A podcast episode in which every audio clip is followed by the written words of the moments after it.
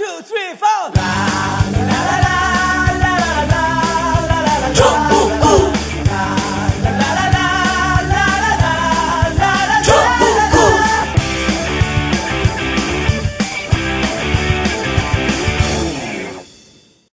단 하나의 정통 정치 팟캐스트. 전국구가 있어 참 다행이야. 정봉주의 전국구. 어, 새해 들어 두 번째 시작하겠습니다. 부동산 시장이 꿈틀대는 등 심리 호전이 나타나고 있습니다. 빚내서 집 사라, 보험 들으라, 펀드 들으라 이런 기사들이 난무합니다. 그렇게 해서 살림살이 좀 나아지셨습니까? 선대인 경제연구소는 일반 가계의 경제생활에 도움이 되는 정확하고 정직한 경제 정보를 전합니다. 험난한 한국 경제의 앞길을 밝혀드립니다. 2015년 경제전망 보고서와 금융상품 지도 등 푸짐한 혜택을 드리는 새해 보고서 회원 가입 이벤트를 잘 활용해 주세요. 21일까지이고요. 자세한 사항은 홈페이지 참고 문의 전화 070-7584-2050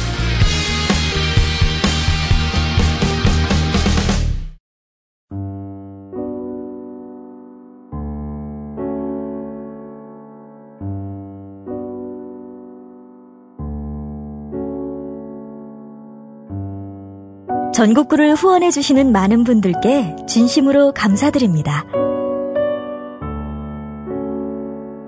제작에 어려움이 많아 방송이 얼마나 갈지 솔직히 자신이 없었습니다. 하지만 여러분의 고마운 후원 덕분에 여기까지 잘 왔습니다. 이곳저곳에 후원하시느라고 후원 피로증도 느끼고 계시는 것 잘합니다. 그러나 그런 어려운 과정에서도 꾸준히 이어지는 여러분들의 고마운 후원 덕분에 앞으로도 절대 주저앉지 않겠습니다. 어려운 가운데에서 후원 정말 감사합니다.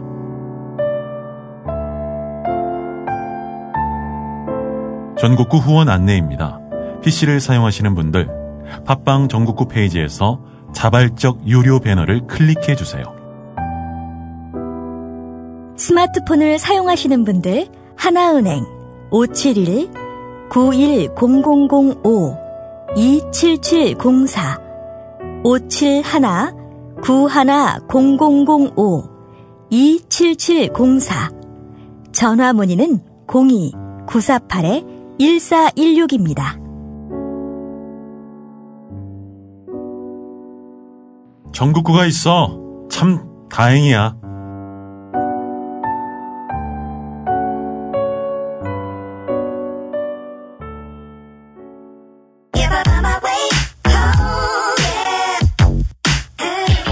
정봉주의 전국구를 후원하고는 싶은데 주머니 사정이 부담된다고요? 너무 걱정 마세요. 간단합니다. 이래저래 술 한잔 하실 때 전국구 그 후원 대리운전을 이용하세요.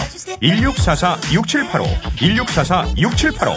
수익금 전액이 전국구 그 제작비로 후원됩니다. 핸드폰에 저장된 대리운전 번호가 있으시죠? 지금 즉시 전국구 그 후원 대리운전으로 바꾸는 센스! 1644-6785, 1644-6785. 서비스 카바 지역이 수도권 서울 경기 인천 천안 온양까지밖에 안 돼요. 1644-6785 1644-6785 전국 구후원 대리운전이 있어 참 다행이야.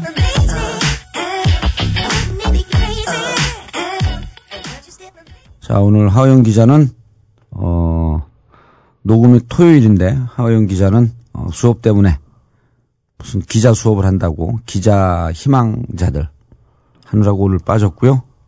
어, 고정 1. 네, 안녕하세요. 최강욱입니다. 예, 레전드 오브 쿠라. 아, 올해도 쿠라의 행, 행 진이쫙 머리털은 계속 뽀송뽀송. 뽀송이 아빠. 어? 아, 이제 저 김어준 총수처럼 길러갖고 묶어야 되겠네 그러면 예, 염색하고 예. 아니요 우리가 그 곧 공연을 하는데 우리 집사람 사진 딱 보도 이제 우리 집사람이 이게 그 아저씨들 좀 영하게 코디를 해줘야 되잖아 딱 사진 보더니 아, 이 우리 최강욱 변호사는 코디 하면 확 한 10년, 15년은 젊어지겠다고. 자, 올해 새해 아, 정치 이상으로 따끈따끈하고 후끈 달아오를 경제 문제 선대인 소장 자리하셨습니다. 앞서 이제 말씀드렸지만 이런 이제 그런 그 세계 경제의 흐름이 한국 경제는 전반적으로 다 좋지를 않아요. 예. 그러니까 미국 경제가 회복된다고 그러지만 그게 과거처럼 수출이 우리가 확 늘어주는 방향으로 이렇게 지금 회복이 되고 있는 상황이 아니고 예. 오히려 미국의 금리 인상 이게 우리한테는 훨씬 더 위협적인 그 칼날이 될 수 있는 아. 거거든요. 또 다른 경제권들 같은 경우에는 네. 뭐 양적 완화다, 뭐 또 돈을 풀어제낀다 이러면서 이렇게 할 수 있는 게 네. 예. 그나마 얘네들은 뭐 기축 통화 준 기축 준 기축 통화국이기 예. 때문에 경제 규모가 어느 정도 되니까 음. 뭐 그런 이제 이 시도라도 해볼 수 있는데 한국은 사실 그렇게 했다가 바로 외환위기 가버리거든요. 어. 예. 그러니까 그 이유는 조금 다시 설명드리는데요. 그러니까 이런 상황에서 이제 다른 경제권이 죽을 쓰고 있는 건 예. 사실 또 수출 대상국으로서의 이제 이 약세 그러니까 경기가 나빠지는 거 예. 아니니 물건 팔아 먹어야 할 예. 나라들이 돈이 없으니까 물건 못 파는 그렇죠. 거 아니에요. 우리 한국 입장에서는 좋은 예. 게 아닌 거죠. 자, 이런 이제 전반적인 상황인데 그러면 하나씩 다시 짚어 볼 예. 필요가 있죠. 자, 미국이 금리를 인상하게 된다. 음. 많은 분들이 이제 아실 거예요, 이 부분은. 예. 금리 인상하면 당장, 당장 부채가 큰 부담으로 다가오게 돼 있습니다. 예. 예. 자, 예를 들어서 아까 이제 말씀드렸듯이 미국이 금리를 점진적으로 올라가면 음. 한국도 금리를 따라올 올려야 될 가능성이 높거든요. 예. 근데 어떤 분들이 이런 이야기를 하세요. 제가 강의 가서 이런 이야기를 하면 미국 올려도 우리는 안 올리면 되잖아요. 이렇게 이야기를 하세요. 예. 뭐, 뭐 그럴 수 있을 것 같죠. 예. 예.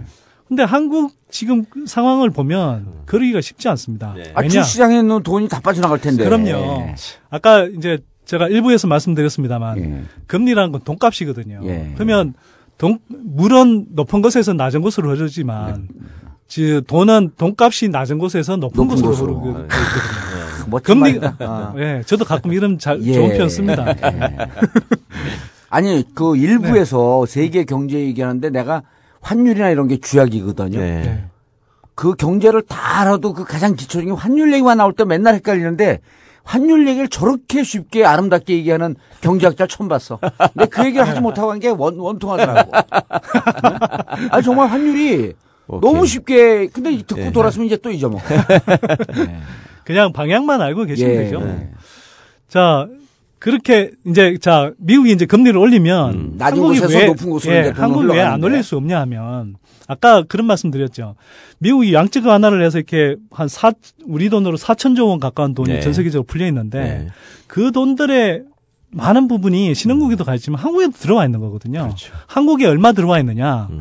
한국에 지금 들어와 있는 외국인 저 투자 자금은 어, 천 한 오십 조 원이 되고요. 음. 총. 오. 그 중에는 뭐 생산적인 투자라고 할 수 있는 뭐 직접 투자 뭐 이런 부분들도 있는데, 음. 증권 시장에 들어와 있는. 순수하게 달러 예, 돈으로 들어와 있는. 예, 단기 투자 승 자금. 이게 약 칠백 조 원 됩니다. 와. 자, 그러면 우리 GDP가 천사백 조니까한 아. 절반 정도 되는 돈이죠. 음. 근데 이게 뭐 이렇게 이야기해도 별로 감이 안 오시겠지만, 예를 들어서 우리가 그 10월 달에 예. 주가가 한 2080 정도 갔다가 1910까지 쫙 떨어진 적이 있어요. 예. 한달 만에. 예. 음.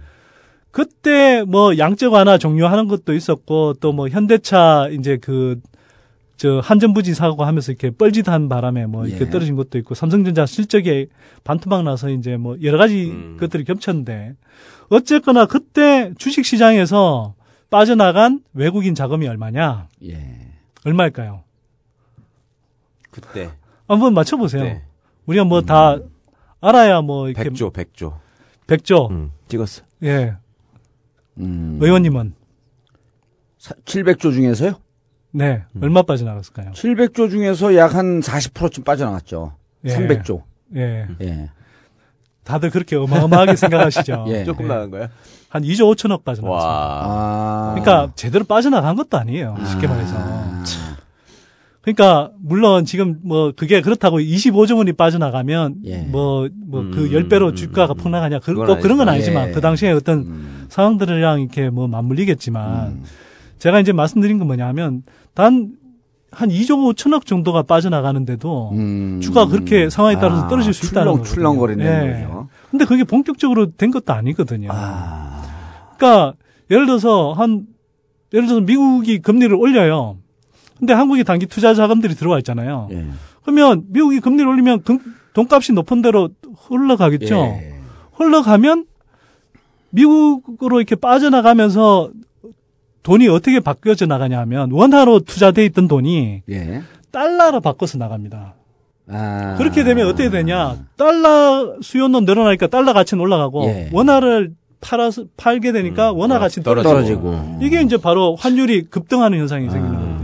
그래서 잘 보시면 주가가 그때 떨어졌는데 주가만 떨어진 게 아니라 환율이 급등했던 아. 현상이 같이 나타나는 거예요. 음. 그래서 그런 현상이 동반해서 원화가 달러로 바꿔갖고 나가면서 네. 달러는 품귀 현상이 오니까 네. 달러 가치는 오, 올라가고 네. 달러 그 원화 가치는 떨어지고 그렇죠. 환율이 올라가고. 네. 자 음. 그러면 이렇게 돈이 막 빠져나가는데 우리가 금리를 안 올리고 있다고 쳐봐요. 예. 그러면 달러 계속 속수무책이 달러 계속, 계속 빠져나가겠죠. 예. 그러면 환율 계속 뛰겠죠. 예. 예를 들어서 만약 뭐 2008년 경제 위기 때처럼 막 그렇게 막 폭등한다고 쳐요. 음, 막 1,800원 막 이렇게 올라가고. 그래도 금리 안 올려도 돼요. 음. 근데 안 올리면 외환위기 오겠죠. 음, 그렇죠. 어, 달러가 계속 네. 빠져나가니까. 네, 네, 네. 그럼요. 네. 그러니까 이 단기 투자 자금들을 급격하게 유출이 안 일어나도록 이렇게 하기, 하기 위해서는 음. 일정한 올려. 수준에서 금리를 따라 올리지 않으면 음. 한국 경제는 다른 측면으로 위험해진다는 거죠. 아. 그러니까 근데 뭐 주식 시장은 어떻게 해도 죽겠네. 그러니까 자 응? 금리 뭐 계속 올라가야 되고 주식 시장이 문제가 아니라 네. 이제 부동산 시장이 가, 부동산 시장 그다 가계 부채가 네. 엄청나잖아요 지금 자, 우리나라가 그러니까. 가계 부채하고 부동산 시장은 지금 맞물려 있는 문제죠 사실 아, 그렇죠 왜냐하면 자 주택담보대출 자 그렇게 해서 그러면 뭐 금리를 올려야 되는 상황이 될 가능성이 높아요 음. 그러면 외환위기를 그러니까 뭐 환율이 급등하는 상황이 만약 도래한다 그걸 피하기 위해서 그러면 금리를 따라 올려야 된다. 음. 금리를 따라 올리면 이번에는 잔뜩 쌓여있는 이 부채 문제가 이제 터질 그렇죠. 수 있는 그렇죠. 거거든요. 지금 우리가 가계부채를 천, 이제 3분기 기준으로 해서 그 1060조 원을 찍었거든요. 음. 근데 가계부채만 자꾸 이제 언론에서 이야기하니까 그런데 가계부채뿐만 아니라 사실 민간 기업 부채도 굉장히 심각하게 많고요. 그다음에 공기업 부채도 지금 굉장히 많습니다. 그러니까. 그래서 총 합치면 그러니까 이자성 부채, 그러니까 이자를 내는 부채만 다 합치면 민간, 그러니까 가계, 민, 민간 기업, 공공. 공공 다 합쳐서 한 3,400조 정도 됩니다. 그러니까 만약 우리가 금리 부담이 아 우리나라 1년 예산이 얼마죠? 400 그러니까 정도. 내년 편성된 게 저 375조 원인가 그래요. 예. 그러니까 그건 네. 10배네. 예. 그러니까 3,400조 원인데 예. 이게 예를 들어서 금리 부담이 1% 올라가면 예. 이건 뭐 기준금리 1% 올라간다는 의미가 아니고요. 시장 금리. 그러니까 전반적으로 예. 1% 정도의 어떤 금리 부담이 올라간다. 예. 그 이자 그 이자성 부채. 예, 이자성 부채. 그러면 이자만 34조 원이 늘어나는 거잖아요. 34조 원이 작은 돈이 아니거든요. 우리가 예. 예를 들어 3% 경제 성장을 한다 그러면 예. 3% 성장하는 게 GDP 총액 40조 정도 늘어난다는 뜻이거든요. 예. 근데 34조 원을 이자로 올라 예, 이자 부담으로 내야 된다. 장난 아. 아닌 거죠, 이게. 아. 3% 해도 체감으로는 마이너스네 그렇게 되면. 3% 경제 성장을 한다고 치더라도 그러니까 평균으로 예. 따지면 거의 뭐 제로에 가까운 그러니까. 느낌이 들 수 있는 거죠. 예. 늘어나는 음. 부가가치는 40조가 예. 되는데 40조 중에 한 34조가 늘어나는 이자로 나가야 되게 예. 예. 되면 거의 예. 마이너스 성장이지 예. 그렇게 되면. 근데 음. 문제는 위기는 그냥 홀로 오지 않죠. 다 얽혀서 복합적으로 일어나죠. 보통. 어, 끔찍하다 진짜. 아, 또 우리 우리처럼 오세훈 씨화법을로 따면 네. 그 따르면 나처럼 그 부채가 많은 사람들은 섬뜩하겠네. 우리 집사람 절대 전국구도 못 듣게 이제. 오세훈식으로 표현하면 달러 사놔야 돼 이렇게. 네.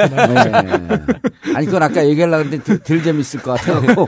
진짜 달러 사러 가야 되겠네 정말. 네. 아니 그래서 이게 제가 이제 말씀드린 건 어찌 보면 약간은 뭐 지금 당장 보면 너무 단선적인 시나리오일 수 있는, 예. 있는데 물론 근데 중장기적으로 이렇게 가는 흐름 아니에요? 지금 흐름을 보여주는 그러니까 큰 흐름은 그렇게 갈 수 갈 가능성이 너무 높은 아. 거죠. 그래서 뭐 이제 정책 당국 입장에서는 여기서 이제 줄, 줄타기를 해보려고 하겠죠. 음. 이게 적절하게 뭐 환율이라든지 금리라든지 또 부채 상황이라든지 이런 것들을 놓고 음.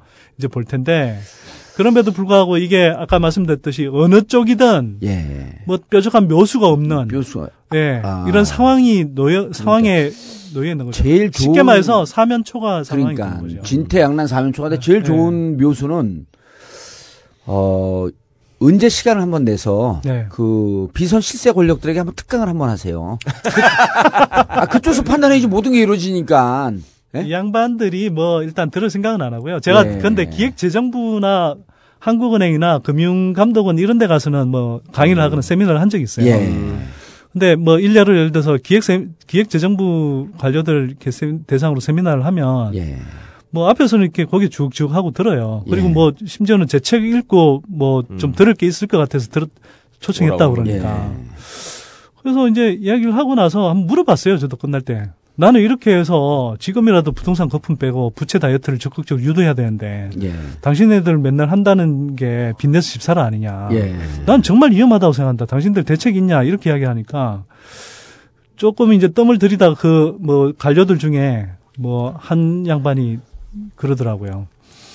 아, 저희가 보기에는 소장님이 너무 경제를 정태적으로 보시는 것 같고요. 음. 예. 자기네들은 미국 경기가 회복하면 음. 뭐 수출도 늘어나고 음. 그래서 경기가 한국 경기가 회복되면서 상대적으로 이렇게 쭉 버티다 보면 이제 뭐 이 가계 부 그러니까 가계 소득 대비 예. 예, 부채 부담이 줄어들지 않겠느냐 예. 우리는 그런 걸 기대하고 있다 음. 이렇게 이야기하더라고요. 아, 통그 그, 경제학자들 통계로 얘기를 해야지. 아니 그래서 제가 마련 기대하고 있다 그러는데 제가 볼 때는 기대가 아니고 기도하고 있는 것 같고요. 그런데 어. 네. 제가 왜 이런 그래서 예. 제가 이제 바로 이어서 이야기했죠. 제가 정태적으로 보는 게 아니라 동태적으로 보는데 동태적으로 지금 보면 이렇게 된다. 네. 그러니까 지금 제가 오늘 저 1부, 2부에서 지금 설명드리고 있는 내용들을 이제 그때도 설명드린 거, 설명한 거거든요. 예. 그러니까 이렇게 이런 상황으로 동태적으로 흘러갈 것 같기 때문에 나는 위험할 음. 것 같다. 미국도 금리를 올릴 예. 가능성이 높아 보이고. 음, 음. 그런 이야기를 봄에 했었어요. 예. 그래서 나는 당신들이 정말 좀 이렇게 촉각을 곤두세우고 있으면 좋겠다 이런 이야기를 음. 했죠. 음. 그리고 지금 그게 범이니까 이미 한 8, 9개월 지났죠. 예. 근데 그 동태적으로 변했어요, 분명히. 저도 음. 동태적으로 어. 당연히 봤던 음. 거고. 근데 그 동태적으로 변하는 방향이 기획재정부 관료들이 말한 방향이 아니라 제가 방향이 마, 아니라 기도하는 방향이 아니라 선수장님이 제가 방향. 이야기한 방향에 훨씬 더 가깝게 지금 동태적으로 아. 변하고 있잖아요. 아유, 그럼 네. 어떻게 해야 돼? 그래서 그럼 아까 이제 아까 해법을 간단하게 이제 중간 지나가듯이 네. 살짝 얘기를 했는데 네. 어, 부동산 거품 빼고 네. 그 부채 다이어트 해야 된다. 네. 이게 무척 고통스러운 프로세스 아니에요.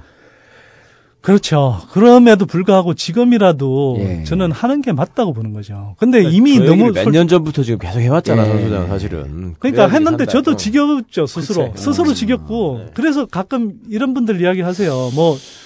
뭐그아 뭐 소장님 이야기는 예. 이제 뭐 너무 비관적이고 어 비관적이고 너무 뭐 옛날에 했던 이야기 또 계속 예. 하시는 것 같고 이런 이야기하는데 상황이 계속 안 달라지고 글쎄. 있고 안 달라지고 점점 더, 더 악화되고 그다음에 있는데. 정부가 예. 계속 뭐 하란 음. 제대로 해야 되는 방향으로 안 하고 예. 있으니 계속 뭐 저도 신물이 나지만 음. 그리고 사람들은 또 몇 년 지나면 또 혹해서 이제 뭐 보세요 당장 뭐 지난해 올해 또 빚내 갖고 집 산 사람들이 얼마나 많이 늘었습니까? 음, 그렇죠.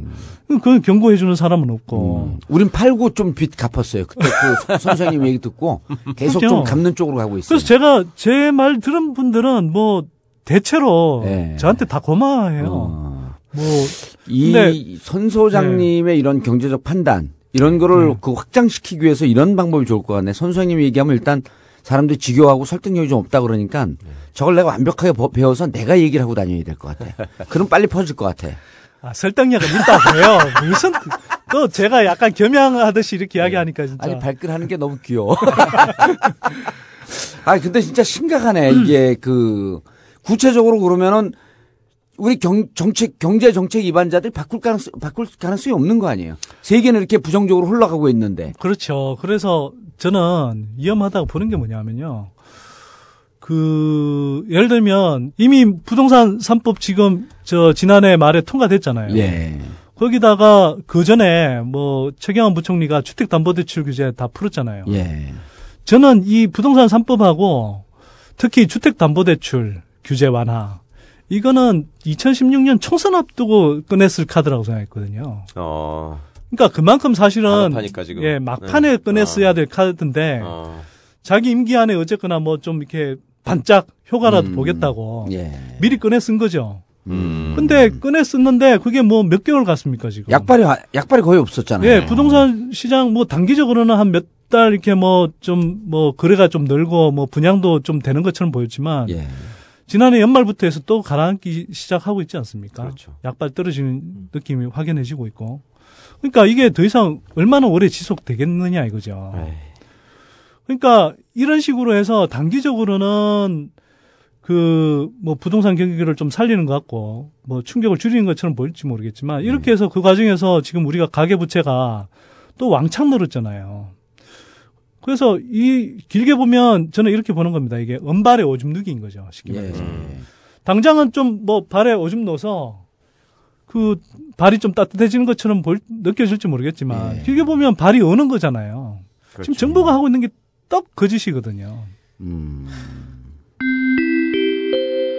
우리끼리 서로 돕자. 광고 시간입니다. 단 하나의 홍삼 전문 직거래 농장. 정성농장 홍삼이 있어 참 다행이야.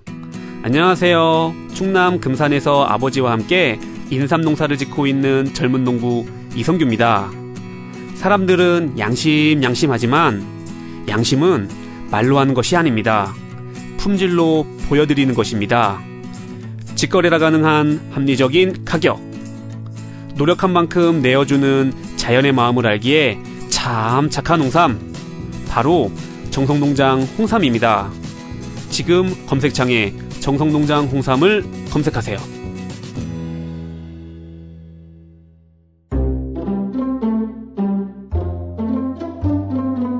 제주도 특산품 감귤인 레드향을 아시나요? 한라봉과 천혜향의 장점만을 뽑아서 탄생시킨 최상급 감귤입니다. 레드향. 빨갛다고 새누리당 아닙니다. 종북 좌빨도 절대 아니고요. 그냥 진짜로 맛있는 감귤 레드향입니다. 제주도 비선 실세 3명의 총각 농사꾼들이 재배하는 제주 특산품 레드향. 그냥 드셔도 좋고 선물용으로도 최고입니다. 인터넷 검색창에서 탐나 오렌지를 검색하세요. 전화 주문도 가능합니다. 010-2827-3917 010-2827-3917 탐나 오렌지 저는 고양시에서 관여 파회 농장을 하고 있습니다. 소비자인 여러분과 생산자인 저 사이에 7단계가 있다는 걸 아십니까? 그래서 생산자인 제가 현재 유통 단계에서 소비자인 여러분께 직접 상품을 팔고 싶습니다. 서울, 인천, 고양시, 파주시 여러분, 관여화분, 근조화분이 필요할 땐 010-9007-1989, 010-9007번에 1989번 제명농장에 전화주세요. 지금 바로 휴대폰을 꺼내 저장하세요. 관엽식물은 제명농장 010-9007-1989왜 그래? 무슨 고민 있어? 어떡하지? 빚이 너무 많아서 대출금 갚고 카드값 내려면 이번 달 또 마이너스야. 독촉 전화에 엄청 시달리겠는데. 빚도 해결하고 독촉도 안 받을 수 있는 좋은 방법이 없을까? 개인회생제도라고 들어봤어? 채무가 과중한 사람들을 법적으로 도와주는 제도인데 이자는 물론 상황에 따라 원금도 최대 90%까지 탕감받을 수 있고 독촉도 안 받을 수 있게 해준대. 정말? 그거 아무나 되는 거야? 나도 해당이 될까? 어떻게 신청하는 건데? 걱정 마. 믿을 수 있는 회생 파산 전문가가 확실하고 친절하게 도와주니까 걱정 말고 상담 한번 받아봐. 상담은 무료라고. 사실 나도 개인회생으로 도움받았어. 빚도 탕감받고 지긋지긋한 독촉 전화도 받지 않아서 지금은 정말 하루하루가 행복해. 도움이 필요할 때 개인회생 파산 전문가 상담 전국 어디서나 1566-2371 1566-2371 구체적으로 그러니까 이 정부 정치 기반자들이 네. 정말 귀를 쫑긋 세우고 듣고 있다고 그, 그 판단을 하고 네. 그리고 이거 듣는 사람들이 정말 이게 절, 그 절실한 문제 아니야 한국 네, 네 경제가 네 위기에 처하고 네. 그 다음에 한국 경제 통으로 위기에 처하는 문제가 아니라 각자 경제 주체들에게 가는 이 충격파 클 거 아닙니까? 네네. 네. 구체적으로 뭘 좀 어떻게 해야 되는지. 네, 그걸 제가 일단 네. 뭐 부동산 문... 하고 부채 정리 문제 에 관련해서 예. 말씀드릴게요. 그게 사실 핵심적인 내용일 수도 있고 그래서 어 지금 미국이 이제 경제 위기를 겪고 나서 찬찬하게 이제 다 스타트를 해보니까 네. 중요한 건 경제 위기가 왔을 때 충격이 어디서 오느냐 하면 네. 이제 가계가 부채를 청산하는 과정에서 이걸 제대로 정리가 빨리 안 되니까 거기에서 이제 온갖 뭐 이 돈이 돌지 않고 금융 시 금융 업계 전반에 이제 충격이 가고 예. 또 그러면서 이제 고용이 막 줄어들 그러니까 실험 문제가 불거지고 뭐 이런 이제 이제 계속 파장들이 이제 번져 나가는 거거든요. 예. 자, 그래서 이제 제가 드리고 싶은 말씀은 뭐냐면 지금 한국 정부는 계속 건설업계를 살리겠다, 금융업계를 살리겠다 이러고 있는데요. 예. 가게를 살려야 됩니다. 음. 네. 가게를 살리는 방법은 뭐냐? 자꾸 억지로 빚내서 집 사게 하는 게 아니고 그렇게 해서 음. 건설업계 살려주고 은행 금융권들 이렇게 뭐 저 대출 장사하도록 자꾸 만드는 게 아니고 예. 부채 다이어트를 유도하고 부채 다이어트 유도 금방 안 되죠. 그럼 음. 정부 차원에서 해야 되는 게 뭐냐면 대대적인 공공 재무 컨설팅을 해야 됩니다. 음. 저는 그거 몇 년 전부터 지금 주장하고 있어요. 이게 사람들 이렇게 이야기하면 뭐 별거 아닌 것처럼 생각할지 모르겠는데요. 예. 지금 한국은 뭐 사실은 굉장히 악랄한 대출 저 약탈적인 대출을 당하고 있는 상황이에요. 일반 가게들 예. 대부분. 뭐 위험성도 잘 모르고 이렇게 막늘 빚내서 집 사라고 정부까지 나서 선동하니까. 음. 근데 지금 그러다 보니까 지금 하우스풀의 상태에 빠져 있는 사람들이 많고 당장은 아니더라도 집값 떨어지면 얼마 언제든지 하우스포로 전락한 사람들이 지금 부지기수로 늘려 있는 그렇죠. 거거든요. 예. 이 사람들 한 그리고 이 사람들이 부채가 너무 많기 때문에 예. 소비가 줄어서 사실 내수 위축이 돼 있고 그래서 지금 음. 생산 경제에 돈이 돌지 않아서 예. 음. 경기가 더 악화되는 측면도 있는 거거든요. 음. 그러면 이제는 이걸 결국은 한 번은 부채 다이어트를 하지 않으면 예. 내수 경기도 살아나지 않고 전반적인 경기도 살아나지 않습니다. 예. 음. 그러면 이게 부채 다이어트를 해야 되는데 이 충격적인 요법으로 할 수는 없잖아요. 그렇죠. 그래서 정부가 사전적으로 공구 재무 컨설턴트들을 대규모로 양성해서 이렇게 아. 배치를 하고 자구적으로 가게가 먼저 부채 다이어트를 하도록 유도를 해야 되는 거예요. 음. 조언도 주고. 그래서 예를 들어 사교육비 같은 것들이 과도하다면 그런 것도 줄이고 예. 보험이 너무 과도하다면 보험도 줄이고 음. 그다음에 뭐 이렇게 소비 지출 중에 뭐 허투루 이렇게 새나가는 부분들이 있으면 예. 그런 것들도 이제 상담해주고 조언해서 이렇게 이 줄여도록 해야 되거든요. 어. 그리고 정 안 되면 예를 들어서 이렇게 뭐 이 주택 같은 경우도 이렇게 점진적으로 이렇게 이 뭐 이 손절매할 수 있도록 그렇게 만들어 줘야 되고요. 예. 그리고 부채가 과도한 분들의 경우에는 이 공공재무 컨설턴 컨설턴트들이 이제 이 가게의 대리인 역할을 하면서 금융권하고 채무 재조정을 할 수 있도록 해줘야 됩니다. 아. 그러니까 이건 일방적인 탕감이 아닌 거죠. 예. 일반적인 탕감이 아니고 최대한 가게가 자구적인 노력을 하도록 유도를 하기 때문에 예. 도덕적 해이 문제를 없애면서요. 어, 구체적으로 어, 그, 네. 그 어떤 방법이 가능할까요, 그게? 아니 그러니까 채무 제조중이라는건 뭐냐면 지금은 채무 깎아준다는 거 아니야? 예, 제, 그러니까 예를 들어 서 상한 기간을 늘려줄 수도 있고요. 예. 또는 이가게의 상한 그 여력을 보면서 예. 이제 이 그 금융권의 피해를 최소화하면서도 가게가 감당할 수 있는 수준의 빚을 갚도록 이렇게 이제 이유를 낮춰준다든지 음. 뭐 이렇게 할 수 있는 거죠. 그게 사실은 가장 효과적이라는 게 그 미국의 이제 그 이제 부동산 그 시장 충격이 왔을 때그 네. 주별로 이제 각각 다른 정책을 시행했잖아요. 네. 근데 주별로 그런 이제 부채 탕감을 하거나 부채를 절감할 수 있는 그런 조치를 취해준 주들이 있었거든요. 예. 그런 주들의 경기 침체가 훨씬 약했습니다. 아. 미국 안에서도. 그래서 이런 것들을 감안해서 우리 정부가 좀 선제적으로 그렇게 하자라는 거죠. 음.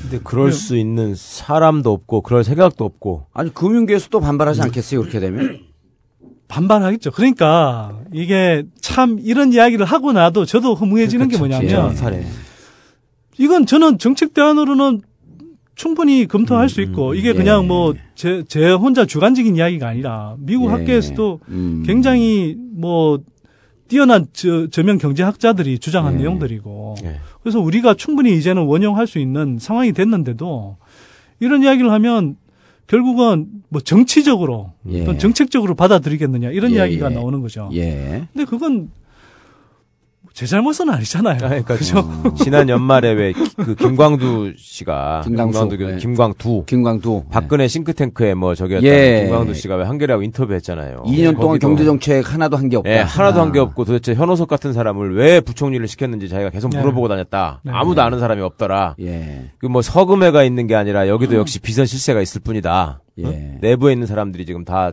그렇게 하고 있다. 예. 그 양반도 자기도 오직 답답했으면 그랬겠냐고. 예. 그, 그 얘기까지 했대. 내가 뭐 나한테 자리를 안 줘서 서운해서 그런 게 아니라, 예. 어? 음. 나테 여기 책임이 있는 사람인데 이거 너무한다. 이런 예. 요지던데. 예.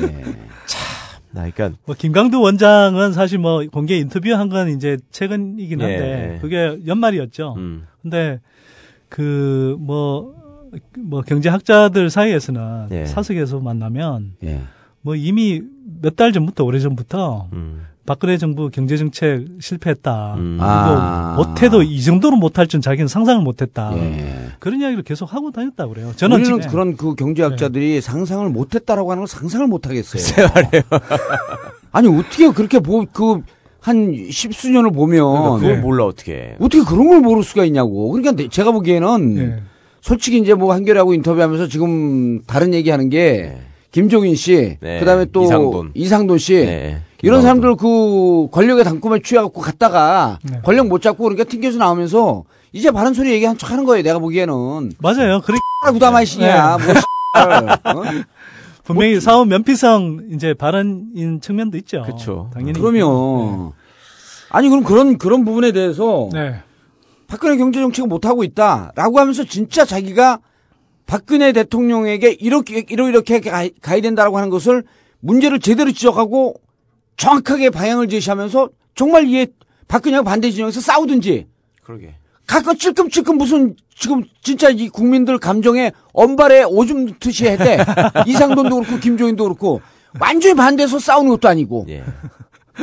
근데 손수주한테도 그랬어. 너 그렇게 박근혜한테 그 불만 팽당하고. 있으면 팽당하고 그러면 거기 딱 치면서 나와라. 네, 네. 그 새정치연합에 합류를 했든지 네. 정의당에 합류하든지. 뭐 새정치 새정치예요. 새누리 정치연합이더만. 새누리 그래요, 그건 맞아. 민한당.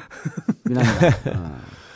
그런데 네. 그런데 아니 그래서 예. 제가 드리고 싶은 말씀은 정부는 그 그런 방향으로 저는 안 움직일 거라고 생각해요. 그리고 결국 이제 문제가 닥쳐야 그때 2008년 또는 외환위기 때처럼 부랴부랴 뭐 이런저런 뭐 국민들 세금 때려 박아서 또 그뭐 복지에는 쓸 돈이 없지만 뭐 기득권 유지하는 데는 얼마든지 하수분처럼 이렇게 돈을 샘솟게 하는 예. 아주 탁월한 신통력을 가지신 이 기득권 세력들이 그러니까 또 이제 국민 세금 가지고 왕창 이제 또 이 쏟아 넣을 거란 말이에요. 뭐 그런 식으로 이제 어찌어찌 하겠지만 문제는 제가 볼 때는 뭐 속단할 수는 없지만 적어도 상당한 그 충격이 올 수 있는 가능성이 올해 또는 내년 뭐 길게 잡으면 내후년 정도까지 발생할 가능성이 점점 높아지고 있다 이런 생각이 좀 음. 들고요. 그래서 어 정부가 그렇게 안 움직일 거니까 예.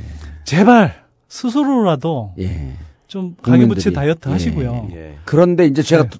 질문 궁금한 게 두 가지가 네. 있어요. 어, 첫 번째로는 네. 가계부채 다이어트 하라고 계속 말씀하시는데 이게 사람이 그 삶의 관성과 습관이 있어요. 네. 이거를 그 집에서 이제 같이 의논하면서 또 주위 사람들하고 의논하면서 부채를 쓰던 사람이 부채를 갚으려고 경제 구조를 바꾸는 게 무척 고통스러운 변화더라고. 네, 네. 쉽게 잘 안 돼요. 그러니까 이렇게 논리적으로 그 가계부채 다이어트하고 그 부채 조금씩이라도 이렇게 좀 갚아 나가는 쪽으로 하십시오라고 하는 이 습관이 네. 사회가 그다음에 그 경제 정책에서 그 경제 정책 위반자들은 계속 빚내서 집을 사라고 하고 곧 활성화된다 활성화된다 그러니까 네. 이것을 빚을 갚으면서 긴축 경제로 돌아서기하 무척 힘이 들어요. 예. 개인적으로. 네. 그래서 그런 부분에 조금 더 실효적인 실효성 있는 얘기를 좀 해줘야 될 것 같고 네. 두 번째로는 네. 또 이제 한반도 주변 정세 전문가들은 이런 얘기를 해요. 한국 경제가 지금 이제 얘기했던 그런 경제 측면뿐만 아니라 네. 중요한 거는 남북한의 관계 개선을 통해 갖고 북한 쪽 북한에 가서 한국 경제의 성장률을 올릴 수 있는 블루오션을 개척하기 위해서 남북 관계 개선해야 된다. 네. 이런 제안을 하는 사람들도 있거든요. 예. 그렇죠. 그거야 뭐 예. 통일 대복이라고 얘기한 사람도 그런 생각이 깔려 있는 거 아니에요? 일, 정 정도. 제가 지금 문자 보내느라 두 번째 건 못 들었는데. 아, 두 번째 건그 남북 관계 남북 관계, 남북 관계 개선을 통해서 경제 성장을 네. 경제 그 네. 활력을 찾아 찾아야 네. 된다. 네, 네. 예. 첫 번째 이야기부터 좀 하면요.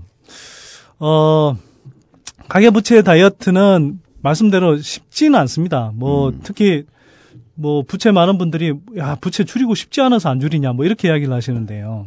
예. 근데 뜯어 보면 사실 줄일 부분들이 있어요. 있, 더라고요 예. 내가, 또, 내가 줄여 보니까 있더라고요. 네. 그리고 이 소비 습관이라는 것도 예. 소비 습관보다요. 어찌 보면 그 삶을 살아가는 방식을 바꾸는 것 이게 굉장히 중요합니다. 음. 예를 들어서 우리가 아이들이 불행한 나라를 만들면서 음. 지금 사교육 엄청나게 열심히 예. 시키고 예. 있잖아요. 근데 그 사교육에 많은 부분 사실 그렇게 필요가 없거든요. 음. 그래서 아깝다 학원, 비라는 책을 읽어보시면 예. 사교육비가 저절로 줄어드는 음. 경험을 하실 수 있을 정도로 어떤 식으로 사교육을 줄일 수 있는지 그러면서도 아이들 뭐 나름대로 공부 잘하게 할 수 있는지 이런 예. 비법들이 나름대로 담겨 있고요. 그 책을 한번 좀 참고해 보시면 좋을 것 같고 그래서 사교육비 다이어트를 음. 먼저 좀 하실 필요가 있다. 예. 두 번째 제가 말씀드리는 게 보험료 다이어트. 아. 보험료요. 한국이 보험 침투율이라고 표현하는데요. 음. 쉽게 말해서 OECD 국가들 가운데 보험을 가장 많이 드는 나라 중에 음. 다섯 번째가 음. 되는 나라거든요. 다섯 번째로 많이 드는 나라. 그러니까. 자, 근데 아 근데 우리나라 그 네. 공공 의료 보험이나 이런 게 잘 돼 있음에도 불구하고 워낙 이 광고에서 효, 그 현혹시키니까. 네. 네. 예. 예? 자꾸 이제 노후 공포를 불러일으키면서 예, 예. 이제 공포감을 불러일으키죠. 근데 뭐 짧은 시간에 다 말씀드릴 수는 없으나 실제로 노후 비용이 뭐뭐 뭐 생명보험사나 뭐 이런 데서 이야기하는 것처럼 그렇게 많이 들진 않고요. 그렇죠. 예. 예. 또 얼마든지 이렇게 좀 긴축해서 살아갈 수 있습니다. 예. 그러면 그런데 대비해서 막 이렇게 뭐 특히 뭐 이런 보험들이 있습니다. 뭐 예를 들어서 종신보험 네. 또 그다음에 그 뭐변액 유니버설 보험, 그다음에 네. 무슨 뭐 펀드와 이렇게 뭐 네, 혼합형이라는 뭐. 보험, 뭐 이런 식의 그런 보험들은요 기본적으로 저기 많이 들어 계시면 네. 다이어트를 네. 하실 필요가 있고요. 예. 보험은 기, 본적으로 어떤 원리냐 하면 이 만일에 일어날 수 있는 어떤 인생의 큰 위험, 예. 예를 들어 사망이라든지 예. 또는 뭐 암. 갑작스러운 실직, 또 중병환 예. 이런 것들에 대비하기 위해서 최소한 정도로 음. 자기가 이렇게 놔두는 거지. 그걸 통해서 보험 가지고 저축하거나 재테크를 한다. 재테크를 한다. 이거는 사실 그런 재테크 측면에서 보면 보험은 최악의 상품입니다. 대체로. 그러니까 다. 근데 그렇게 막 그런데 네. 많이 현혹되잖아요. 최, 최 변호사는 네. 현혹 안 돼요. 그런 음. 그런데 아니 많이 현혹될 수밖에 네. 없죠. 네. 뭐 모아놓은 돈은 없고 네. 노, 노후는 다가오고 사람들이 다 누구나 그런 거에서 오는 불안을 느끼잖아요. 가진 전국구, 재산은 전국구 집밖에 없는데. 안 주고. 그래서 보험은 그냥 만일에 있을 수 있는 위험 사태에 대비하기 위한 최소한의 음. 어떤 저 대비용이다 이렇게 야, 생각을 하셔야지. 그걸 재테크 용도로 삼겠다 그러면 보험하는 순간부터 마이너스라고 생각하시면 돼요. 대부분의 예. 경우. 그렇죠. 예. 아니 나는 그 예. 오세훈 합법을 자꾸만 써갖고 죄송한데 음. 이 경제 논리를 안 듣고 음. 우리 집 사람이 다 저렇게 한 거예요.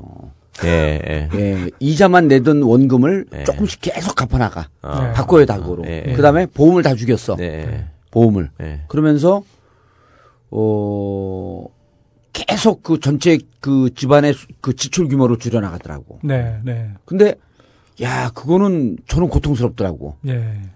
이제 우리 집사람은 어려운 집에서 태어난 사람이니까 그게 몸에 배인데 나는 부유한 집안에서 태어났다가 이걸 줄여나가려니까 아니 그냥 농담을 하는 얘기 실제로 고통스러운데 네, 네, 네, 일정 기간이 지나니까 그게 몸에 오더라고. 네. 그 아까 이제 그 생활 습관이라고 얘기했잖아. 그러면서 사교육비 줄이고 보험료 네. 다이어트 해라. 그런데 이제 이걸 한 발 더 나가서 일국의 리더나 이런 그 지도자들은 어 소비와 그 탐욕을 교육시킬 게 아니라 절약을 교육시켜야 되거든요. 네. 근데 우리나라는 보면 지금 전체 사회가 흥청망청 소비 위주로 가야 된다라고 하는 걸 지금도 강조하고 있고 네. 정책 입안자들이 절약이라는 얘기를 하면 마치 경제를 좀 먹는 안티 경제주의자처럼 이렇게 인식이 되고, 돼가고 있단 말이에요. 네. 그러니까 그런 상태에선 이 소비를 줄이고 부채 다이어트 한다는 게 무척 힘이 드는 거야. 그러니까 우리가 이제 지난해 뭐 참 그런 말을 최경환 부총리가 오염시켜서 좀 정말 안타깝긴 한데 최경환 부총리조차도 소득주도 성장이라고 말을 했잖아요. 예. 예. 실제로는 계속 부채주도 음, 성장을 하도록 예. 만들었지만 사실 소득주도 성장을 하려면 일단 부채를 줄여야 되거든요. 예. 부채를 줄이지 않고는 이 부채 아. 부담 때문에 소비가 늘지도 않고 또 그렇게 해서 경기가 이 좋아지질 않기 때문에 예. 소득도 늘지를 않거든요. 예. 그래서 그런 소득 주도 성장으로 나가기 위해서도 부채 다이어트는 굉장히 필수적인 거고요. 음. 그다음에 아까 뭐 사교육비 보험 이렇게 말씀드렸는데 그걸로도 안 되는 경우는 사실은 대부분 집 문제입니다. 집 문제. 예. 결국은 이제 하우스푸어 상태인 하우스푸어 거거든요. 상태. 그러면 결단을 내리셔야죠. 하우스푸어 좀 있으면 이제 그 네. 오피스푸어 이제 빌딩푸어도 네. 나오겠어요. 네. 아니 우리 우리 카푸어 예? 이미 나와 카푸어도 있어요. 카푸어도 심각해. 카푸어. 네. 어... 집 없으니까 외제차 무리하게 사가지고 아... 그것 때문에 또 왜 날 쳐다보면서 그래? 네. 아니, 아니, 제가 아는 분 중에는 빌딩 아니 우리가 지금 외제차 무리하게 샀거든. 벤츠 타시든가. 예. 어, 자 그래서 이제 결국은 부동산 때문에 부채가 아, 많다면 음. 이 결단을 하셔야 됩니다. 팔아야 되는 거죠. 근데 안, 안 팔리잖아, 그러니까 지금. 음. 안 팔린다라는 건 싸게 내놓으면 팔리는 아, 건데. 충분히 싼 가격에 안 팔, 안 예. 내놓는 거고요. 예. 그리고 이런 게 있어요. 저는 이게 참 뭐 가슴 아픈 비유일 수 있는데 부동산 시장은 단기적으로 이렇게 뭐 떠난 것처럼 보일지도 모르겠으나 예. 길게 보면 가라앉는 세월호 같다는 생각이 들거든요. 아... 근데 여기 사람들이 그냥 음... 생각해 보면 아 이거 이제는 집 살 때가 아니고 부채 다이어트 해야 될 때고 또 부채가 많으면 집을 팔아야 될 때라고 생각하면서도 막연하게 아, 언젠간 오르겠다. 예, 근데 예. 그걸 예. 그러면 그런 생각을 할 수도 있는데도 불구하고 그 막연하게 음. 좀 지나면 괜찮아지지 않을까 이런 자꾸 저 신호가 어디서 오냐면 정부가 오죠. 정부가 정부가 계속 그렇게 펌프질 하는 거 아니에요? 펌프질 하면서 가만히 있으라고 그러는 거잖아요. 음. 네. 부동산 시장이 가라앉고 아, 있는데 아, 세월하고 똑같네. 계속 음. 가만히 있으라 버텨라 이런 신호를 주는 거니까 사람들이 결단을 못 내리는 거죠. 그렇죠. 그러면서 사실은 이게 뭐 길게 이야기하긴 그렇지만 이런 게 이제 전세 시장까지 불똥이 튀어서 예. 음. 전세난까지 지금 계속 와 있는 아. 거거든요. 근데 이게 이런 식으로 해서는 계속 서민들이 갈수록 어려워지는 거고요. 음, 예. 문제가 풀리지 않았습니다. 그래서 서민들이 어려워지면 그 내수 소비가 줄고 소비가 줄면 또 다시 악순환이 되는 거고요. 그럼요. 거고. 계속 지금 그 네. 상황으로 가고 있잖아요. 그리고 더구나, 그러니까 세계 경제가 지금 안 네. 좋아지기 지고 네. 있기 때문에 또 수출도 줄어들 네. 거고. 그다 그렇죠. 수출 네. 수출마저도 이제 지금 비빌 음. 언덕이 없어지는 음. 상황인 거고. 그래서 지금 이럴 때일수록 하여튼 그 가게 입장에서는 네. 어, 좀 냉철하게 생각하시면 좋겠다. 예. 그래서 제가 뭐 딱, 뭐 어떤 집을, 그러니까 개개인별로 근데 사정이 다 다르기 때문에 예. 일률적으로 제가 뭐 집을 팔라 말라 이런 예. 이야기를 하는 건 아니지만 예. 예. 정말 하고 하고 다른 부채 다이어트를 다 했는데도 음. 부채가 많다면 그건 집 때문일 아. 수밖에 아. 없고 그러면 그 부분이라도 음. 생각을 하셔야 된다 가감하게 예. 음, 정말 그렇게 금리가 올라서 정말 신용 불량자로 전락할 수도 있거든요. 우리끼리 서로 돕자. 광고 시간입니다. 햇살, 공기, 바람, 그리고 생명. 세상에서 가장 소중한 것은 모두 공짜. 그래서 한마디로 닷컴의 모든 영어 강의도 평생 공짜입니다. 미국 사람을 설득해가지고 지갑에서 돈을 꺼내게 만들 정도 영어가 돼야 돼. 그거 어떻게 할 거예요? 세상에서 제일 소중한 것은 공짜 맞네요. 한마디로 닷컴 정말 감동했어요. 아들, 딸, 온 가족이 함께 공부 중입니다. 유료 사이트보다 더 좋은데요? 요 비밀을 제가 알려드릴 테니까 이제부터 잘 들으셔야 돼요. 이거는 우주에 나만 얘기하는 거야. 해외 교민들과 유학생들에게 더 인정받는. 안녕하세요. 한마디로 닷컴 박기범 강사입니다. 아무도 묻지도 따지지도 않고 가입하셨다고요? 정말이에요. 제가 가입한 보험인데 뭐가 보장되는지 하나도 모르고 있더라니까요. 제대로 가입했다고 생각했는데 보상금이 너무 적게 나왔다고요. 정말이에요. 두꺼운 약관을 읽어봐도 모르겠고 보험은 너무 어려워요. 걱정 마십시오. 마이보험 체크가 도와드립니다. 보상받을 때 어떤 서류가 필요한지, 얼마나 보상받을 수 있는지 이미 가입된 보험 상품도 분석해주며 전문 설계사가 20여 개 보험사의 다양한 상품 중에서 당신에게 가장 유리한 것을 추천해 드립니다. 1800-7917 마이보험 체크로 지금 전화 주세요. 1800-7917 인터넷 한글 주소 마이보험.com 또는 카카오톡에서 아이디 검색 마이보험을 친구 추가하여 상담하실 수 있습니다. 우리는 생각했습니다. 실외는 가까운 곳에 있다고. 우리가 파는 것은 음료 몇 잔일지 모르지만 거기에 담겨 있는 것이 정직함이라면 세상은 보다 건강해질 것입니다. 그래서 아낌없이 담았습니다. 평산네이처, 네 아로니아 친, 친, 친. 지금 딴지마켓에서 구입하십시오.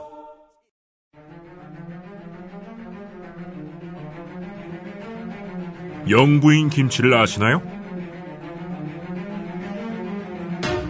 가장 좋은 최고급 국산 재료를 사용하는 프리미엄급 최고급 김치입니다. 1박 2일에도 나왔던 전주 김치 명인 박영자 선생님의 손맛으로 담깁니다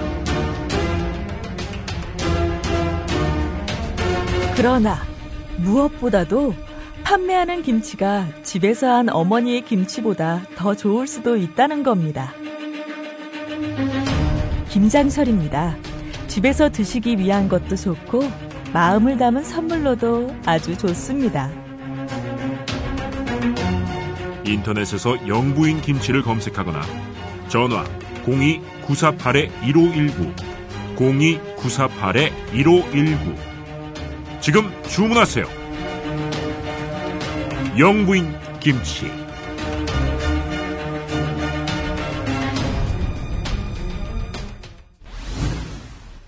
두 번째 질문. 한국 경제가 살, 살기 위해서 남북한 관계 개선을 통해서 북한 가서 돈 벌자. 북한 가서 경제 성장하자. 그거는 뭐 저도 예. 뭐 그쪽은 잘 모르시죠. 잘 알죠. 제가 모르는 게 어디 있습니까? 그래요? 네. 그 아, 북한 제가, 문제도 잘 알아요? 제가 문제는 종, 경제다. 좌파냐? 통일 대박 그러면 다 정북 자판가 그럼 아니 레드향 우리 광고 나갈 건데 레드향 그 사람 광고하면서 이렇게 놓으세요 카피를. 레드향 제주 레드향 빨갛다고 새누리당 아닙니다. 빨갛다고 종북좌파 아닙니다. 우리는 그냥 레드향 농사 짓는 농민입니다. 어, 그 카피 잘 만들었어. 그렇죠? 딱 오지 않아요? 뭐예요, 근데 그 레드향이? 레드향이 오렌지와 그 오렌지의 장점을 이렇게 해갖고 만든 무지하게 맛있는 그 아, 귤 같은 거예요. 또 한라봉을 아, 넘어서는 뭐 한라봉을 넘어 아 한라봉과 아. 귤의 예. 장점을 묶은 거야. 아, 어, 어 그래요. 예. 네. 어. 그래서 그 사람들이 네. 식상한 문투를 가져와서 제가 이렇게 써준 거예요. 예. 금방 그게 내가 써준 거예요. 빨갛다고 새누리당 아닙니다. 예. 빨갛다고 종국자파 아닙니다. 레드향입니다. 아니 우리도 지금 이벤트 하고 있고 또저 예. 교육사업 런칭하는 건데 그거 광고 할 테니까 조금 잘 뽑아주세요, 그러면. 예, 예. 아니, 저한테 주세요. 그럼 제가 카피는 귀신같이 뽑아야 되니까. 아로 네. 아닙니다. 예. 저희는 교육입니다. 어, 좋아. 어, 어, 어. 교육이라고 다 같은 음. 교육이 아닙니다. 아니 그런 건 식상해. 네, 깨갱. 예. 그 자, 선대인 경제연구소는 음. 헌법재판소에서 해산 명령 내릴 수 없습니다. 이렇게 가야지 딱 고치지. 오. 정부 자파 아니죠? 음. 자, 계속하세요. 네. 북한 네. 문제 잘 안 되면서 자, 모르기만 해봐라. 제가 그 달려라 뭐였죠? 달려라 정봉주의 예. 버금가는 예. 세계 명제로 쓴게 음. 있는데요. 예. 문제는 경제다에서 이미 음. 그 한국 경제의 미래는 예. 북한에 있다. 아, 문제는 이렇게. 경제다 제가 두세 번 본 것 같아요. 예. 그, 그 거기에 보셨으면 거기 예. 뒤에 나와 있는데. 어. 그러니까 하도 이, 많은 책을 보다 보니까 누구 책인지 잘 기억이 안 나요. 아주 비웃기 지금... 좋네. 예. 압녀, 압녀. 예. 저도 북한은 지금 음. 제가 볼 때는 한국 경제의 가장 큰 희망이라고 하면 저는 예. 북한이라고 봐요. 예. 왜냐하면 이게 단순히 정치적인 문제가 아니고요. 음. 많은 분들이 공감하겠지만 북한은 강물 자원, 지하 자원이 굉장히 풍부하고요. 그렇죠. 그다음에 아직 완전히 숙련되지는 않았습니다만 우리가 조금만 교육하고 훈련시키면 아주 뭐 이 고부가 가치를 만들 수 있는 숙련된 인력들 노동력. 예. 노동력이 있어요. 예. 근데 남한은 어쨌거나 뭐이뭐 뭐 수십 년 동안 축적해온 물론 뭐 음. 뭐 그게 이제 재벌 수중에 많이 있긴 합니다만 음. 수십 년 동안 축적되어온 그런 자본이 있고 예. 또 나름대로 축적해온 기술력이 있거든요. 예. 이것들이 결합하면 사실 굉장히 환상적인 조합이죠. 음. 예를 들어서 뭐 건설업 예를 한번 들어볼까요? 예. 건설업 지금 상태로 남한에서 이 서민들 등골 이 빨아먹으면서 얼마나 더 성장할 수 있을 것 같습니까? 그렇죠. 예. 이미 GDP 대비 세계 최고 수준의 그건설 비중을 갖고 있는 나라가 예. 이제는 인구도 이렇게 줄어 들어가는 시대에 예. 얼마나 성장할 수 있겠어요. 근데 그래서 제가 건설업체들 강연 가면 이런 이야기를 해요. 당신네들이야말로 정말 이 통일을 염원하는 세력이 돼야 된다. 음. 왜?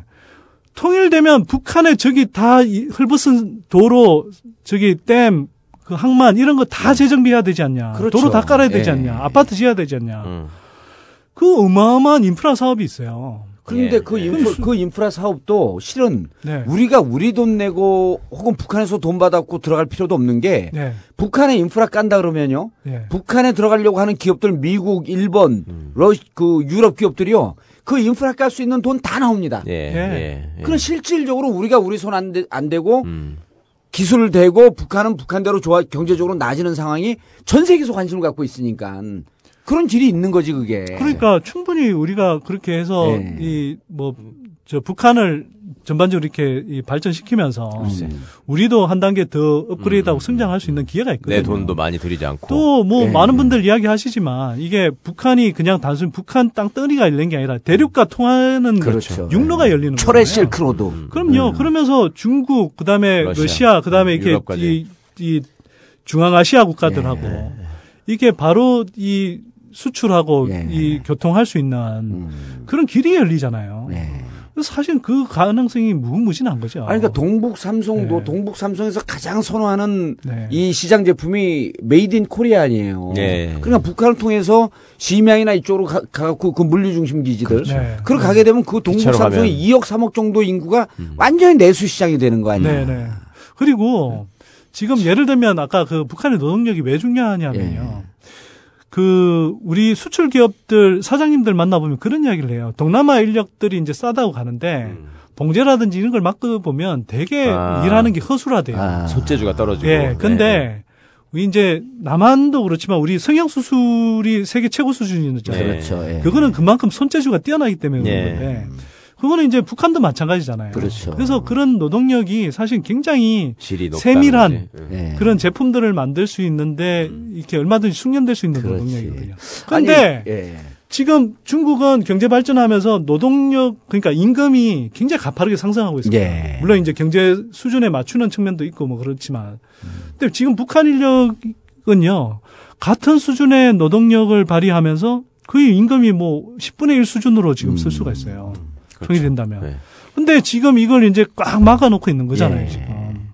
그러니까 이 물꼬를 트는 게 사실 굉장히 중요하죠. 네. 아니 얼마 전에 그 우리가 지금 네. 막고 있는 상태에서 이제 북한이 또 다시 외교를 등거리 외교를 쓰, 면서 중국 한 번 갔다가 러시아 한 번 갔다가 네. 하면서 양쪽을 다 자극하면서 가고 네. 있잖아요. 네. 우리가 이제 그 신년 그, 그 한반도를 둘러싼 경제 이 정세 전망에서도 이제 얘기를 하는데 그런데 어 러시아 기업이 나왔어요. 러시아 기업이 북한 노동력을 갖다 쓰는데 30만 원쯤 준대요 월. 어. 전 세계 노동력을 써봤는데 최고의 노동력이래요. 그럼요. 음. 네. 북한의 노동력. 네, 근데 그렇죠. 우리가 만약에 북한을 가게 되면 동남아시아나 중국 갔을 때 처음에 넘어가기 어려운 장벽이 뭐냐 언어 장벽이거든요. 네.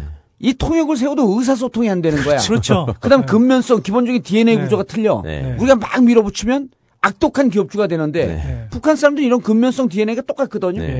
어느 장벽 없지. 음. 기본적으로 문화적 이질감이 60년을 떨어져 있어도 만났고 뭐일주일후다 그 그렇죠. 그 소통이 네. 된다는 거 아니에요. 네.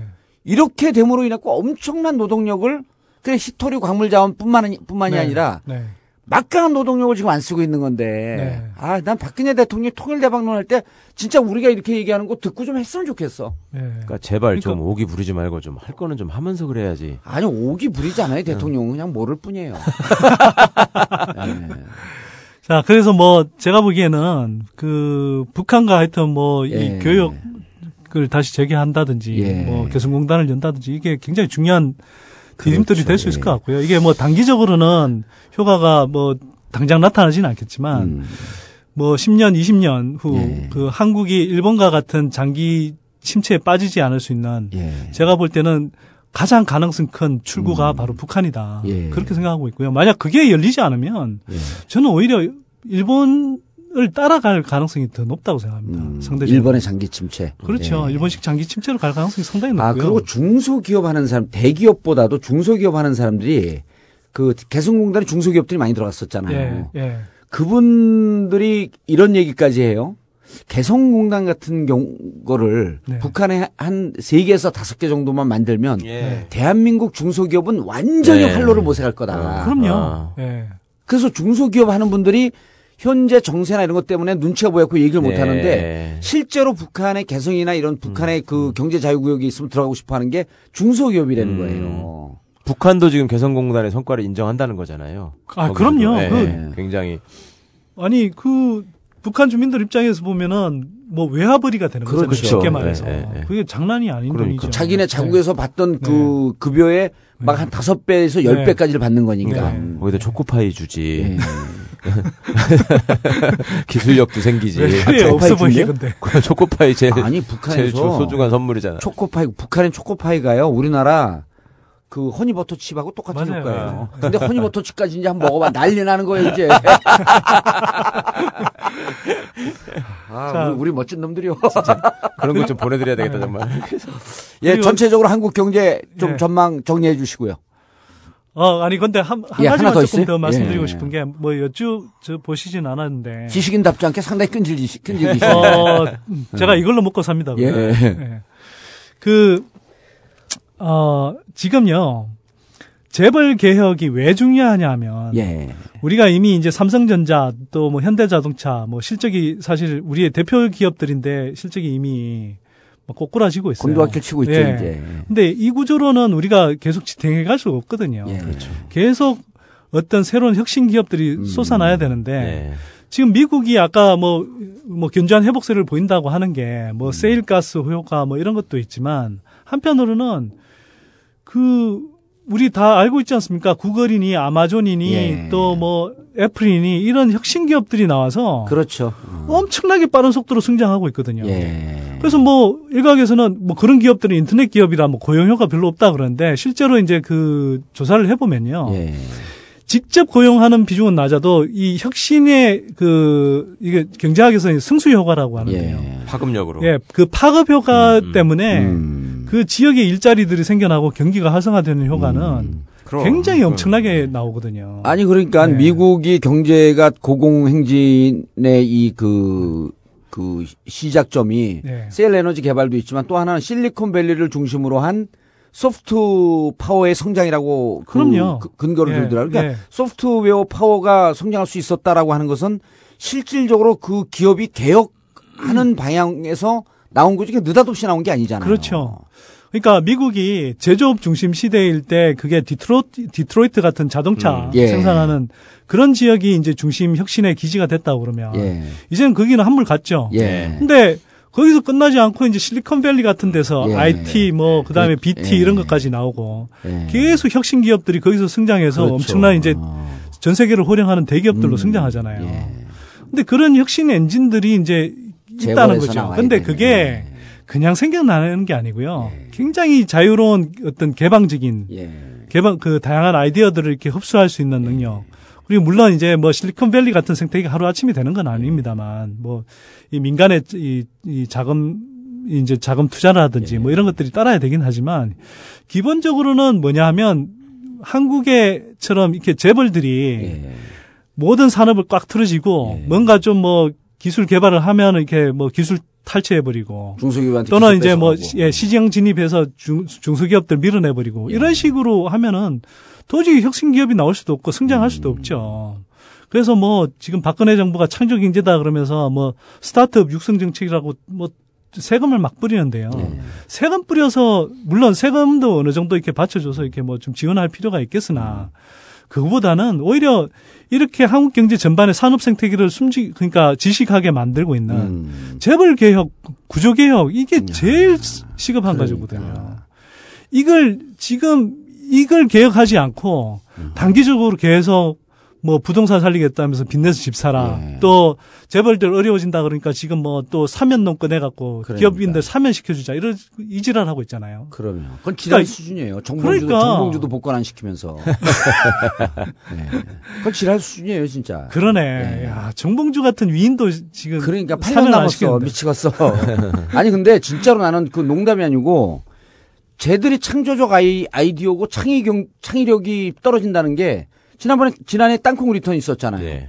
이거 재벌의 이그그 그 기업 문화의 문제거든요. 음. 그럼요. 아 이거 이런 걸 근거로 해갖고 만약에 재벌 개혁을 밀어붙이거나 재벌 이 기업 문화를 미, 그 개혁하겠다고 음. 밀어붙였으면 국민들이 전폭적으로 지지하죠. 그렇죠. 그럴 때 이런 거야. 정윤회 때문에 지지율이 완전히 추락, 추락했잖아요. 네. 음. 예. 땅콩 리턴으로 반가이 하고 그다음에 통합진보당 해산하면서 반가이 하려고 그러는데 그러지 말고 땅콩 리턴을 딱 받았고 재벌 개혁의 기회를 삼겠다. 음. 그러면 지지율 고공 행진으로 가는 거예요. 조연아 얼마나 좋아. 조연아. 예. 그럼 창, 예. 창조적 경제 하잖아요. 그 직원들 예. 무릎 꿇, 예. 꿇히고. 예. 예? 그안 그렇게 할 건 다 아시잖아요. 아유, 그 저는 그, 뭐, 뭐 정권은 그렇다 시고그 예. 새정년이나 좀 그런 방향으로 적극적으로 했으면 좋겠는데 새정년은 뭐 하고 있는 거예요? 올해 2019년에 새정년은 해체해요 이제. 세종년 예, 해체 국민운동 본부 본부장이에요 제가. 자, 하여튼 뭐 제가 예. 정, 예. 뭐 정치 논평하러 온건 예. 아니고요. 예. 그 경제 한국 경제 이제 좀 정리해 주시죠. 그래서 한국 경제가 음. 뭐 전반적으로는 제가 볼 때 점점 사면 초과로 음. 빠져들고 음. 있는 양상이다. 음. 그리고 그런데도 정부는 자꾸 괜찮다 괜찮다 하는데 예. 어 안타깝지만 정부를 너무 신뢰하지 말라는 좀 조언을 드려야 될 것 같고요. 아. 정말 안타깝고 참 음. 음. 어떻게 정부를 신뢰하지 말라고 네. 이렇게 이야기를 해야 됩니까, 그죠? 네, 근데 그렇죠. 정부를 믿어서 뭐 빚내서 뭐집 음. 사고 뭐 이렇게 했다고 오히려 낭패 볼 음. 가능성이 너무 크고 그러니까 이런 거네. 오히려 정부 신뢰 지옥, 정부 불신 천당. 예. 그래서 좀 스스로 예. 그 특히 경제 문제 아, 촉각을 본두세우시고 슬픈 얘기다. 슬픈 국민들이 스스로 조금, 살아가려는 예. 게 어쩔 수 없습니다. 예. 뭐 전국구 그 좀 열심히 들으시고요. 예. 낙곱살도 열심히 들으시고 예. 또 그걸로도 해소가 안 되시면 하고 있어요 지금. 하고 있다니까요, 진짜. 좀. 지금 광고 모드로 막 들어가려고 그러는데 지금. 알고 끊었어요. 자, 새해를 맞아 선대인 경제연구소 예. 또이 새해 희망산 새 출발하시라고 각종 예. 그 혜택을 드리는 예. 이벤트를 하고 있으니까 이벤트 잘 활용하셔서 예. 뭐 저희 연구소에서 발간하는 음. 양질의 보고서로 어, 험난한 한해좀 헤쳐가시면 좋을 것 같고요. 예. 많은 도움 될 거라고 저는 뭐 자신하고 예. 있고요. 그리고 우리가 네. 3월에 전국구 벙커를 오픈을 해요. 종로구에. 그래요? 거기서도 고정 강좌를 하나 유료 강좌 해갖고 저희 3월에 선대인 교육 아카데미도 오픈하는데. 아, 그럼 그것도 하시고 하는데 이런 거예요. 우리는 네. 그 선대인 소장쯤 오면 그 강사료를 그러니까 네. 강의료 음. 네. 그 수강료를 좀 세게 받으려 그래요. 왜냐하면 예. 자꾸 수강료 저렴하게 가는 문화 이거 별로 좋지 않아요. 예. 예. 수강료 많이 내고 와서 열심히 공부하는 게 조, 중요한 거지. 네. 제가 학원 할때 네. 가장 비싼 수강료 받는 학원이에요. 네. 그러니까 이게 성과가 좋은 거야. 네. 돈 아까 워서 열심히 공부해요. 그래서 거기 와서 이제 강의도 좀 하시고 유료에 유료. 음. 어, 강사라도 빵빵해 주는 거 아니냐. 알았습니다. 하여튼. 예. 광고 어떻게 나가는지 좀 보고요. 예. 알겠습니다. 자, 하여튼 그 그래서 예. 가게들 스스로 좀 자구 노력을 할 음. 필요가 있고요. 그 다음에 기업들 입장에서 보자면 어 물론 뭐 여기서는 재벌 대기업들한테 드리는 말씀은 아니고요. 중소기업들 음. 경우에 이미 아마 경기 한파를 느끼고 계실 거예요. 음. 그래서 이 경기 변동에 상당히 좀 촉각을 곤두실 필요가 있고요. 예. 특히 환율이 어떤 방향으로든 상당히 요동칠 가능성이 상당히 높습니다. 예. 그래서 수출 쪽에 연관돼 있는 수출 기업들 입장에서는 이 환율 흐름에 대해서도 상당히 좀 이 신경을 쓰셔야 되는 상황이고요. 음. 어 절대 빚내서 집 사지 말고 예. 무리한 부동산 투자하지 마시고. 예. 어, 부채 다이어트 예, 하시고. 예. 삶의 계획을 새롭게 세우시고요. 음. 특히 그 10년 후를 내다보면서 당장은 희망이 없더라도 예. 10년 후를 내다보면서 내가 10년 후 어떤 모습으로 어, 음. 돼 있을까. 예. 이걸 상상해 보시고 그 10년 후 내가 되고 싶은 모습에서 예. 어, 지금 내가 그 10년 후 되고 싶은 모습을 이루기 위해서 해야 음. 되는 일들이 뭔가를 한번 적어 보시고요. 예. 그걸 가지고 내일 당장이라도 예. 이 방송을 듣는 예. 그 내일 당장이라도 한번 좀 실천을 해보십시오. 예. 그러면 진짜 10년 후에 인생이 달라질 수 음. 있을 겁니다. 그 말씀을 드리면서 아. 오늘 제이야기를 마무리하겠습니다. 마지막 네. 그말 좋네요. 네. 선대인의 디케이드 리스트를 만들어라. 어? 그렇죠. 아, 예. 디케이드 리스트 멋있잖아요. 데케이드. 아, 그 데케이드는 약간 경상도 사투리 같고 디케이드 리스트를 만, 만들자. 아니, 선, 이게 중요한 게 선대인의 디케이드 리스트를 만들어. 10년 후. 예, 10년 제가 후. 제가 이래봬도 보스턴에서 세계에서 굉장히 유명한 학교에서 공부하고 왔어요. 왜 이러세요? 그러세요. 그거 한번 뭐 뭐라 그래요. 예, 어, 선대인 소장님 1 0년 맞이해서 어, 세계 경제 전망 그리고 한국 경제 전망 아, 감사하고요. 그리고 올해는 어, 경제 정치 문제뿐만 아니라 경제 문제가 무척 요동칠 한 해로 보이기 때문에 어, 자주 우리 청취자들하고 만날 수 있는 기회가 있었으면 하는 바람입니다. 예. 네, 불러주셔서 고맙습니다. 예, 정봉주의 전국고 마치겠습니다. 감사합니다. One, two, three,